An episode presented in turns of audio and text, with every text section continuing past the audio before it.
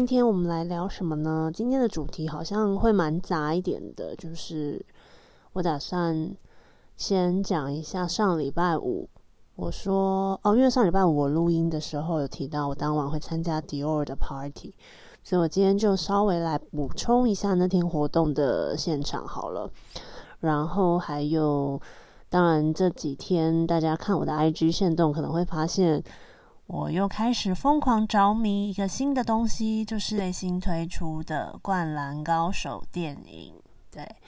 这也会是我今天要讲的主题，那就跟大家分享一下喽。好，那今天第一件事，我们就来先聊一下上礼拜的台北一零一的迪奥的活动。嗯，这一次呢，就是迪奥他在呃台北一零一原本的店址就开了，重新装修了旗舰店。然后这一次，它的旗舰店的整体风格就是按照巴黎蒙田三十号的他们的店铺去装潢的。然后这一次呢，因为就是算是一个也是很盛大的开幕活动，那他们就请了非常多的艺人，包括呃朱志勋，然后还有呃泰国的陈立波，还有呃徐若瑄。曾静华，然后还有那个林柏宏，然后王静，还有柯佳燕，还有林哲熙。那其实呢，呃，在去活动的之前，我有一个老朋友，他就问我说。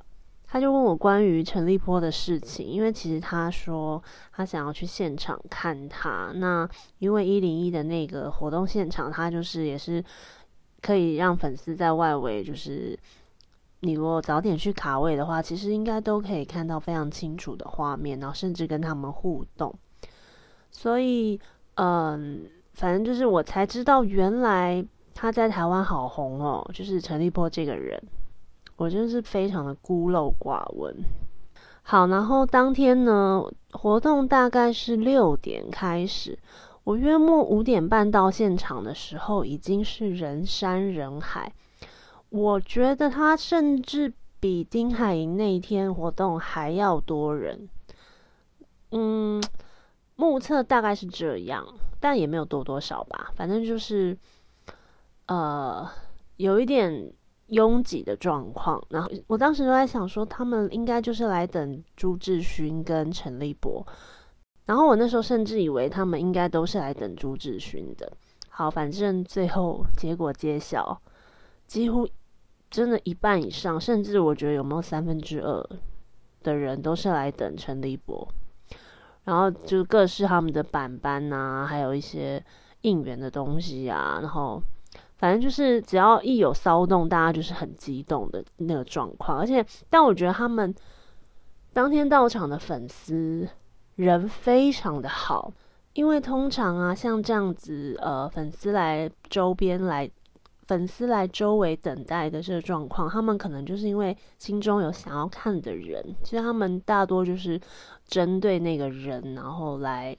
做反应，然后对啊，就是很自然，你可想而知嘛。你所有的情绪跟期待，当然就是为了你想要看到的那个人呐。可是呢，当天的粉丝是每一个出来的艺人，他们都会帮他们尖叫，然后欢呼，然后也会，嗯，就尤其是在艺人要到 photo code 的那个背板前面的那一区的粉丝。他们都会说啊，好漂亮，好美哦，什么呃，今天好帅哦，好好看啊，什么之类的，给他们一些打气的这种加油的话，我觉得超赞的。就是一方面可以带动，就是让气氛比较热闹一点，然后二方面，其实我觉得艺人就是出场会需要一些这样子的欢呼。那其实因为媒体有时候工作久了，他就是 这其实也不是媒体。该做的事，这也不是什么该不该啦，反正就是，呃，如果你有余力的话，当然有时候我们以前当媒体的时候，也是有时候偶尔看场看看场合，看当场的状况如何，就是，嗯，有偶尔我们也是会帮忙欢呼的，但反正就是没有像那天这么的热烈热络。好，反正就是在这些。粉丝们的热情的簇拥之下，就大家都到场，一一到场。那当然，外国来的明星，就我觉得 当天有一些媒体下的标题好好笑，就是很贴切。他们就是标题就是写说韩泰双主菜，就真的是双主菜啊！陈立波跟朱志勋，他们两个真的就是当天的最大重头戏。好，然后呃。我我必须承认，因为我个人就是比较喜欢老艺人，也不知道不能这样讲。我个人就是对熟男比较有兴趣，我我内心深处是这样的。虽然我之前有在看《原原子少年》，但我内心深处就是喜欢老男人、大叔型。然后当天我，即便我对朱志勋可能我只看过《与神同行》，但。没有差，反正我就是觉得韩国的那一票大叔，就是有几个我都觉得是类似我可以，就是我的菜的那种。当然之前我讲过，我有分享过啦，如果有人记得的话，我很喜欢郑宇盛，然后嗯，车胜元跟孔刘，就是这几个我也是那种没有说看过他们非常多作品，可是他们站出来，以及有时候。以前活动上遇过，就是就觉得真的帅爆了哈。然后呢，嗯，当天朱志勋就一出来啊，我先讲陈立波好了。其实陈立波当天有一个小插曲，就是他出来的时候，我真的觉得他跟火星原子少年的火星现在叫 Phoenix，他跟 Phoenix 的夏普阳就是长得真的很像。然后眉宇之间其实也蛮有一点像张广成。总而言之，那天大家就一直觉得哇，这人跟夏普阳好像好像哦。然后，可是他又就是有一种动作非常缓慢，很像树懒的一种风格，我们都觉得很有趣。因为通常明星在背板前面拍照，前面的摄影师会给他一些指令，就说哦，中间中间，然后呃左边左边，右边右边这样子。然后现场的。主持人或司仪也会就是给他一些指令，这样请他满足呃各个区域的相机啊，或是手机的拍照的需求。那呃陈立波当天就是也是当然有被这样要求，可是他的那个动作真的慢到真的觉得很奇幻，就他从左边然后要看到中间，然后看到右边的那个那个摆动的姿态。我没看过这么慢的，然后所以我当下就有点担心他是不是语言沟通有一些些需要帮助，就后来发现没有，他英文很好啊，所以我也不知道，可能他就是比较优雅，就是好像树懒哦，就有点可爱。好，反正就当天我们就一直觉得他长得很像夏普一样，然后。呃，当然这是一个玩笑话啦。那后来其实我有接收到一些粉丝跟我说，他们不喜欢这样的说法。可是因为我之所以会一直这样讲，是因为当天其实我知道有很多他的粉丝是很历经波折才到现场卡位，然后他们又站了很久很久。你看啊，如果从五点甚至五点之前就来等的话。一直到活动结束都已经九点十点了，他们要这样一直站那么久，然后在外面非常的辛苦，然后所以我就一直说，那台湾就有夏普阳啦，你就喜欢一个近一点的，不是蛮好的吗？就是一个玩笑话，这样好，然后。但我后来可以，我也是可以理解，如果有粉丝因为这样不爽的话，因为他们可能会觉得说，人跟人不是说因为长得像就可以取代，这当然呢，因为每个人会的东西又不一样。这只是我因为嗯，就是觉得，如果你要追一个外国的明星，那真的会很辛苦的这种角度来来讲这个比喻啦。希望大家不要太认真，不要。觉得我是在针对他们。好，然后呃，朱志勋的部分呢，就是他出场，就是韩国，嗯，韩国大叔，其实他好像也没有很老吧，四十岁，反正就是韩国呃熟男的那一种气场。然后呃，他对镜头比的动作，也就是 很好笑，因为他以前好像有被。媒体写一些新闻，就是他其实不太会比一些拍照手势，所以有点有点搞笑，有点普龙宫的感觉。然后，嗯，他那天就带大家的指示，像说哦爱心爱心，然后什么什么的，就是给他一些指令，然后就是比的很含糊，然后又因为想要快速让大家都拍到，所以他所有动作换的好快，就很像那个以前呃有时候新闻会报道中国或是哪里的网拍模特儿一秒换 N 个 pose 的那一种，对，就是很好笑。好，然后嗯。他呢也是跟丁海寅一样，就是对粉丝很很体贴，然后周围两旁来等他的人，他都会经过，都会停留蛮久的，然后跟大家握手啊，然后签名啊、合照啊什么的。我记得那一天他在背板前面拍完照，然后准备要进店。那进店之前，他还会有另外一个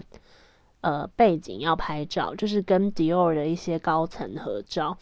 然后他光是要从背板走到那个地方，其实也才不到二十步的距离。他走了有没有五分多钟，或是甚至更久？我觉得应该有，因为两旁实在太多人了。然后真的就是一一的跟他们握手，然后跟他们打招呼啊，然后签名。然后我们在旁边等的媒体啊。然后都觉得好了没有完没完，欧巴，然后就一直我还在那边讲说好了就好了，不要在那边拖，也不是拖啦，就只是瞎抱怨，希望他走快一点。然后呢，结果他还是就是慢慢的跟粉丝们呃完成粉丝们的心愿呐，握手什么的，还是慢慢的在跟粉丝打招呼。然后他终于走过来我们这边的时候。我觉得，因为 其实我个人很难一心二用，我一边要手机录影，可是我一边又想要跟他握手，然后刚好刚好我的姿势，我的站站的那个位置又有点难，让我立刻把手机换一个一只手，就是他有点有点我有点反应不过来，就是他走过来的时候，我其实很顺的是应该要我的右手跟他握。可是因为我右手拿着手机，所以我当下真的有一秒，我差点要把手机丢掉，就立刻丢出去，然后以便可以跟他握手。还好我没有这样做，就只是当下马上呃意会过来，就只好侧个身用左手跟他握，然后就导致我没有拍到那个。当下那个镜头，就我在我现动发的影片非常的写实，就是你可以看到我一一路拍着朱志勋往我这边走过来，下一秒那镜头就不知道偏到哪里去，因为我就正在跟他握手，哦，他的手就是有点冰，我觉得他可能需要喝一些姜汤或是其他的人参鸡之类的。好，然后他就也是都一一的大家寒暄啊握手之后，就跟迪奥的高层拍了照，然后就进店去了。那像因为嗯比较嗯有规模的明星，应该这样说，他们都会嗯尽量避免被打扰的机会，所以他们进店之后就会先被带到一个地方去休息，然后接着就会又要应付很多个专访，嗯对，然后还有其他艺人嘛，当天还有其他艺人，所以其他艺人也都是在店里面，然后。嗯，一一接受媒体的专访这部分，如果大家还不太清楚，可以去听我上一集在讲时尚活动到底都在干嘛。好，然后呢，嗯，接着我们在店里也有就是稍微逛了一下。其实我觉得迪奥的一零一的旗舰店真的很厉害，因为我当天其实后来进店的时候，我其实我的心力都放在找其他艺人、找朋友，然后嗯，找朱志勋。所以我其实没有非常的认真的一区一区去逛，但是我回到家，我都记得非常清楚，几乎每一区在卖什么，每一区长什么样子，每一区的特色的陈列是什么样子，我都有一点印象。所以我觉得他做的非常的令人可以马上去辨别说它的特色在哪里。对，像它每一区的地毯啊都不太一样，然后嗯。当然，你照商品的分类分区，这是很基本的嘛。可是我觉得它的那个格局跟切，就是格局跟区分的那个界限，其实蛮自然的。他没有说哦，我从这一区到下一区是非常突兀的，没有。整体的色调，然后温度，我所谓的温度就是那个配色啊，一些视觉上的温度，然后还有嗯灯光。什么就所有东西元素都很和谐。然后最棒的是，它有一区是有餐瓷、生活用品，然后蜡烛那一区，我觉得是非常好的送礼专区。对，嗯，其他像嗯楼梯间旋转大的大的旋转楼梯，它就是。有一整片的胚衣墙，非常的漂亮。它就是用来彰显 Dior 的高级定制工坊的这个经典的传统工艺，对。所以它就用了，我不知道有几件，反正就是一整片的那个胚衣，加上一些灯光效果，就是很梦幻，很像在艺廊。对啊，如果大家有机会可以去晃一下。然后那一天，后来朱志勋他从，因为他进店之后就先往二楼去了，然后。后来他有再下来，呃，诶，他下来是为什么啊？好像就是要离场了吧？我有点忘记。反正那时候刚好我就是站在那个楼梯附近，然后就觉得哇，天哪，太幸运了吧！然后他一下来，大家也就一一的纷纷的围过去，然后他又开始跟大家握手。他真的就有求必应，然后也不会说哦，赶快完成工作，我要滚了，就是没有诶，就是他就是。尽量就是嗯很好的对待，很很 nice，很亲切的对待大家。对，然后我有个前同事很好笑，他是那种平常很冷静，然后都会感觉好像他对什么事都不太在乎的人，就是冷冷的这样子。结果他在最后一一秒、最后一刻破防，最后一刻整个形象崩解，就是哦嗯朱志勋走过来，然后他就犹豫了几秒，啊好吧，还是上去跟他握手，那副德行就被。被我们其他朋友拍下来，我觉得非常好笑。反正就是在欧巴面前，大家就是不用再跟了，想要去握手就握手吧。对，大概是这样。那其他的点，我觉得就是店本身真的很值得一逛。嗯，其实大家如果有最近有去一零一，可以发现，在同样一个楼层的旁边的 Gucci 也在整修中。它大概在今年的。年底吧，或是第三季以后了，才会重新开正式的开幕。那个地址以前，那店址以前是 Prada，对，所以它就是整个会变成 Gucci。然后，但问问题是，现在你看 LV 跟 Dior 都办了很大的活动，那 Gucci 会请谁来呢？我们自己私下都来讲说，拜托，可不可以把 Kai 带带来台湾？因为我说我喜欢老的韩星，但其实像凯呀，我也是很喜欢。他大概是我少数会叫得出名字的韩国比较偏年轻，就他其实也没有很年轻的，二十八、二十九岁了嘛，对啊，就嗯，当然对我来说都算是年轻的，但反正就是觉得哦，如果我可以看到凯本人的话，我应该前一天晚上就会去那边住了吧。对，反正就是很期待。或是 IU 也蛮好的，嗯，好，不知道，我们就希望 Gucci 可以给大家一些惊喜。既然讲到 Gucci，那就顺便讲一下最新的男装系列好了，就是 AM 离职之后的最新的系列，它是一个团体的作品，就是他这次不是新的创意总监，因为还没宣布嘛，还没找到人选，那他这个就是一个集合。公呃，集合品牌内部的设计师，然后一起做的作品，我觉得整体像整体看下来是好看的，尤其它的那个西装线条啊、版型跟裤子，裤子非常的好看，然后还有大的包包，然后呃，也是在玩 GUCCI 以前一些旧的古。古董的东西嘛，在在翻新，这样就是把东西旧的元素、旧的经典拿出来用。那整体看下来，就是一个很实穿，然后很利落、很简洁的设计。所以它的门槛不高，因为大家都会觉得，哦，那我好像蛮蛮可以这样搭的，或是就是不会让人觉得说，哦，它的风格太过强烈。但问题是，这也是一个点，就是你没有。自己的风格没有强烈的一个重点的话，好像就丧失了原本大家一想到 GUCCI 会想到的某一种特色。当然，当初他们和 AM 分手之后，可能打定的主意就是不想要在以前那种文艺啊、呃书卷气啊、复古七零年代那种那种感觉。应该也就是因为想要整个革新，所以才换设计师。那也许现在这种风格是他们想追求的，但真的老实说，你就会认为这样子的风格好像，嗯，有点像是集合很多品牌好看的东西在一起，然后你具体也讲不出是一个什么样的哪些品牌，那你就是一个觉得嗯平平淡淡很好看，那。请问我为什么要买 GUCCI 呢？如果这些东西也许在其他地方都找得到的话，对，大概是这样。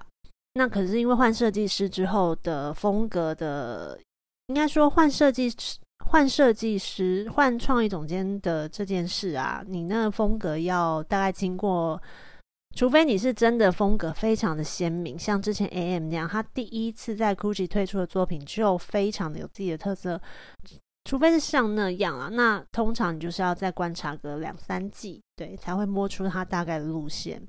嗯，然后另外讲一下 Ralph Simon 的 Prada 好了。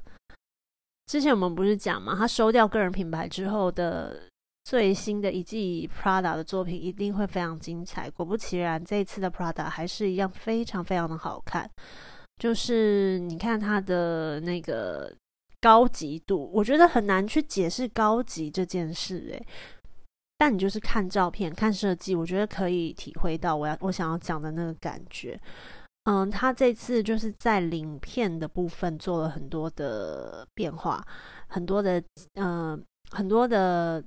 衬衫领，它不是衬衫，它是领子，然后再搭上。呃，有领带的衬衫穿在一起，或是直接让里面是镂空的这样穿，反正它的那个尖领就是非常的好看，然后各种颜色，然后各种印花搭配呃西装或大衣，然后它这次也有很多呃铺棉的外套，就是蓬蓬的线条，有整体有这种上宽下窄的感觉，然后还有嗯包包也很好看，就是看起来像大型的。随身小酒瓶的感觉，然后它又是有点延续之前女生的 Clio 包的下方的那个弧度，有点倾斜的弧度，然后做出一个长方形的男生版的手提包，然后加上嗯一个类似小酒瓶的瓶盖，对，反正就是很可爱，然后那个光滑的皮革看起来非常的。简洁、简约、好看。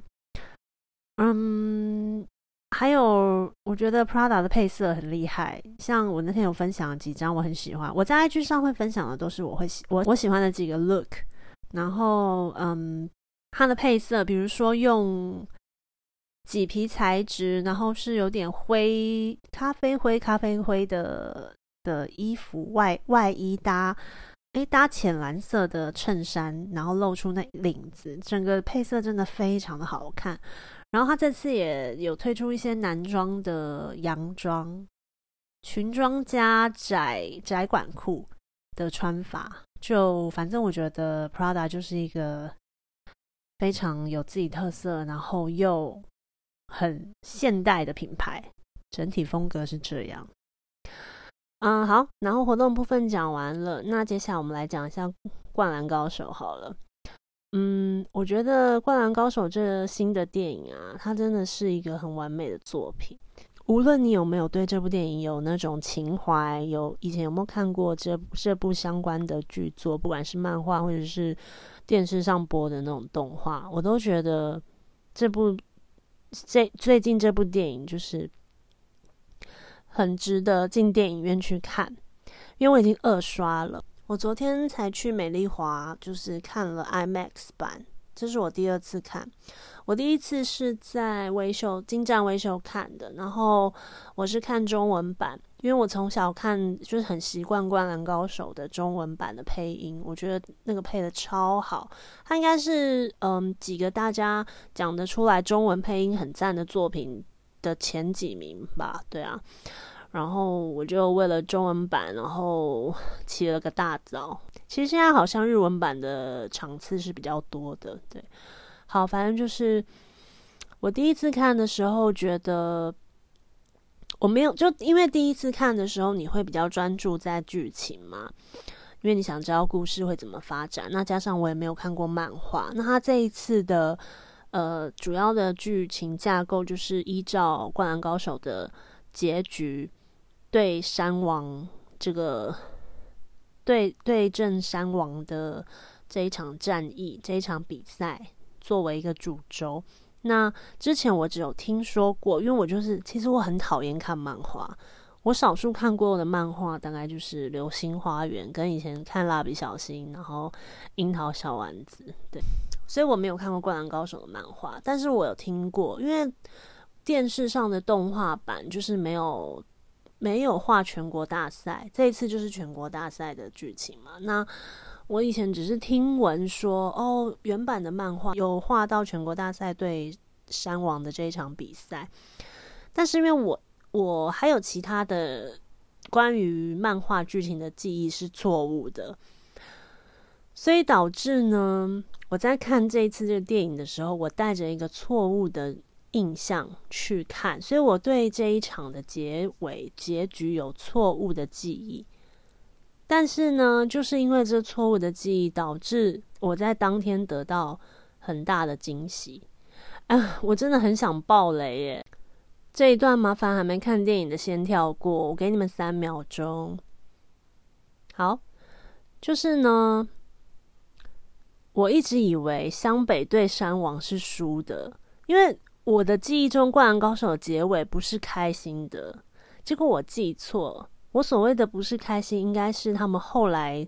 漫画没有画到的地方，就是用好像文字带过吧，好像是这样，就是。他们对山王赢了之后的下一场，他们就输了，所以他们在全国大赛就就是止步在那个地方。然后，所以我对《灌篮高手》的印象是它的结尾是输的，然后我又没有看，所以我就是把它错置到他们是对山王输。所以我在看电影的当下，我一直觉得这一场是明知道会输的一场球赛，然后我还要还要目睹它的发生这样子，所以我。我当下就是觉得有点不想去面对最后的那个结局，就没想到最后樱木的那一球就进了，然后他们就赢了。然后，所以因为你这样那个期待的反转，然后我就哭了。但是我我没有哭的很严重，就是当然有点眼眶泛泪，然后有点落几滴泪的那一种。然后。而且我非常非常，所有湘北跟整部《灌篮高手》剧作里，我就是最喜欢樱木花道，所以我就是非常非常的觉得很感人，而且又是流川枫传给他的。流川枫怎么可能会传球给樱木花道呢？但他就是传了。流川枫当下传给他的那个眼神，不是那种呃别无选择，或是呃。百般无奈之下的决定，而是他终于相信樱木。在那最后一刻，他们俩这么的水火不容，然后流川枫这么的瞧不起樱木，但他却呃愿意把球传给他，然后我就觉得很感人。这一切，而且其实我我当下我第一次看就觉得音乐非常的好听，好热血。好，然后我我说我去美丽华又看了 IMAX，这是我二刷。那我这次选了日文版，因为美丽华的 IMAX 就真的是非常的剧目，所以我就是精心选了个位置，然后就再去享受一次。那因为你二刷，你就是剧情都大概知道了，所以对剧情的那个专注度当然就没有那么的重，但你就是会去注意一些其他的细节，包含再次的去。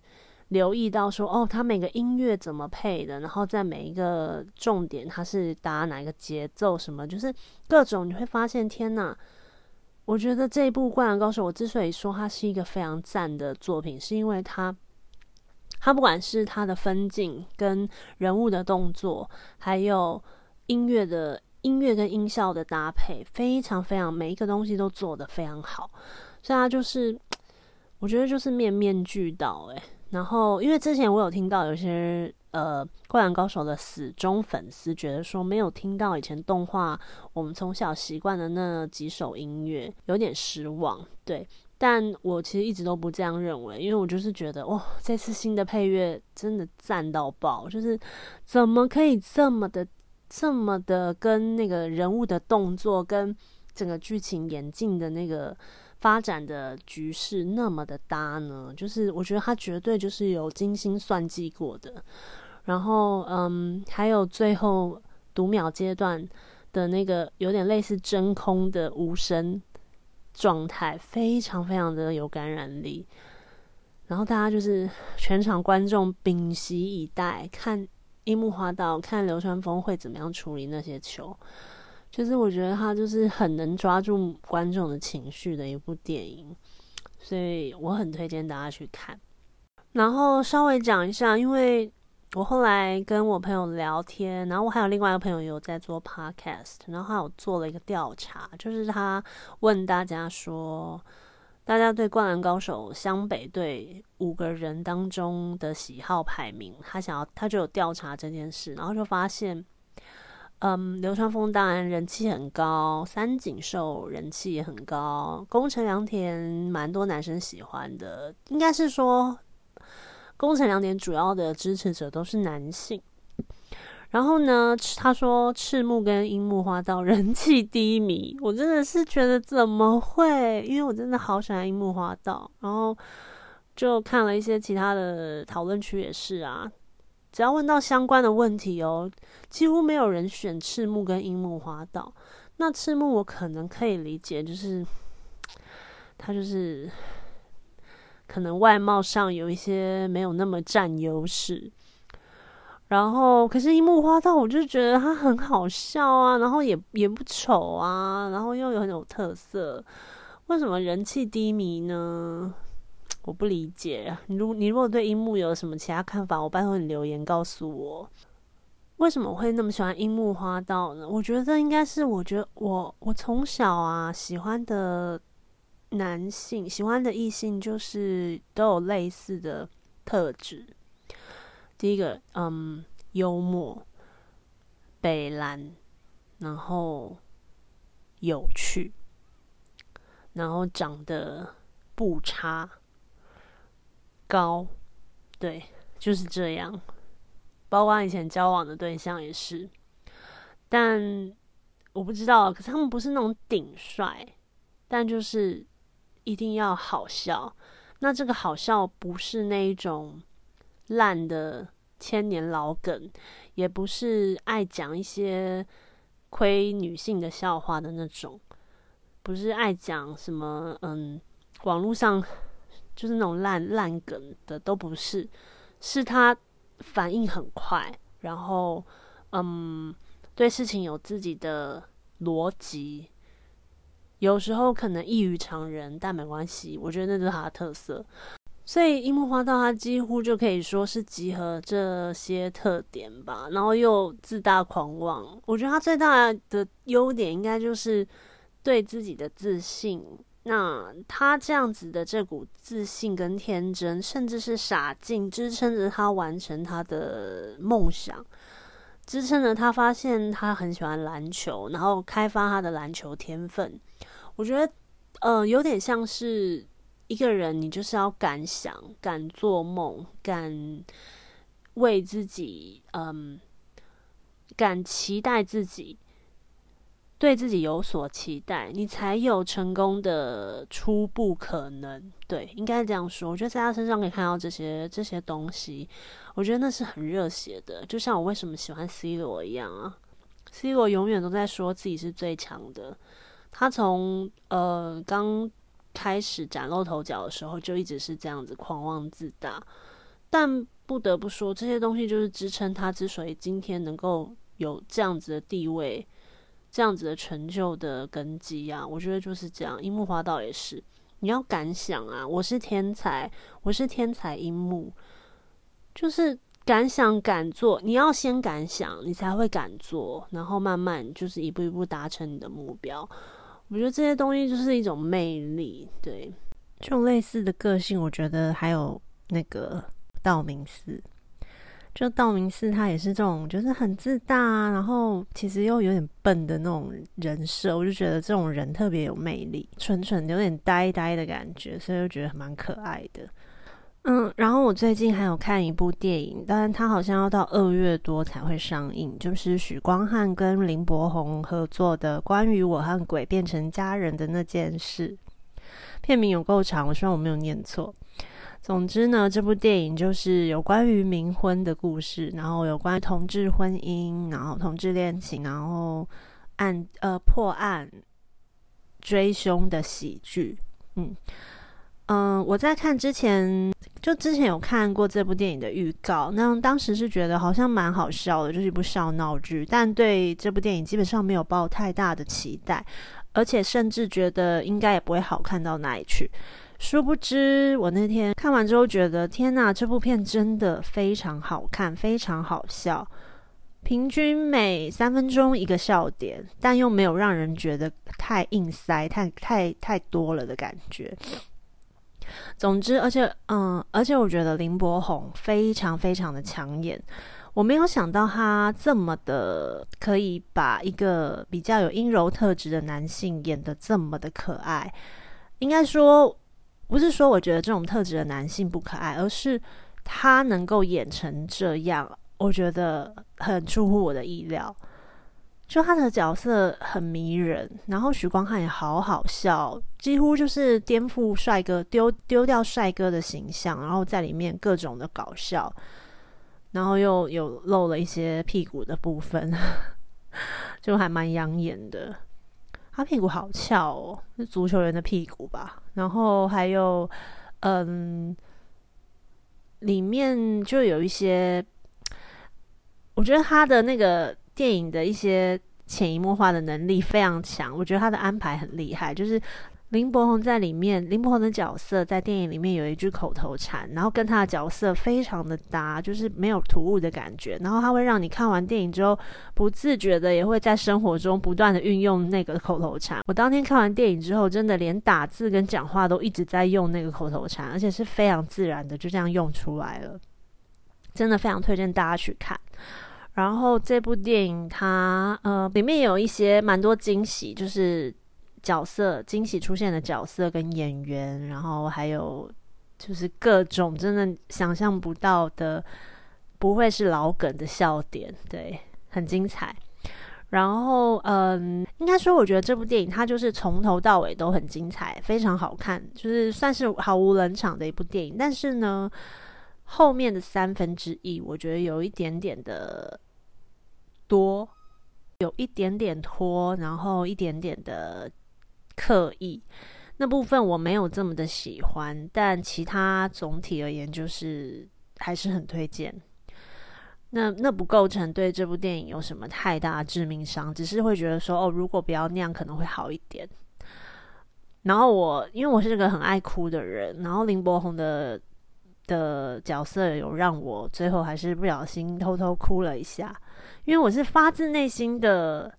舍不得这个角色。对，总之很推荐大家二月份二月十号吗？还是十？反正就二月它上映之后，很推荐大家进戏院去支持这部电影，就真的很好笑，很好看。这两个演员的表现真的非常值得大家去。亲眼目睹他们的蜕变，嗯。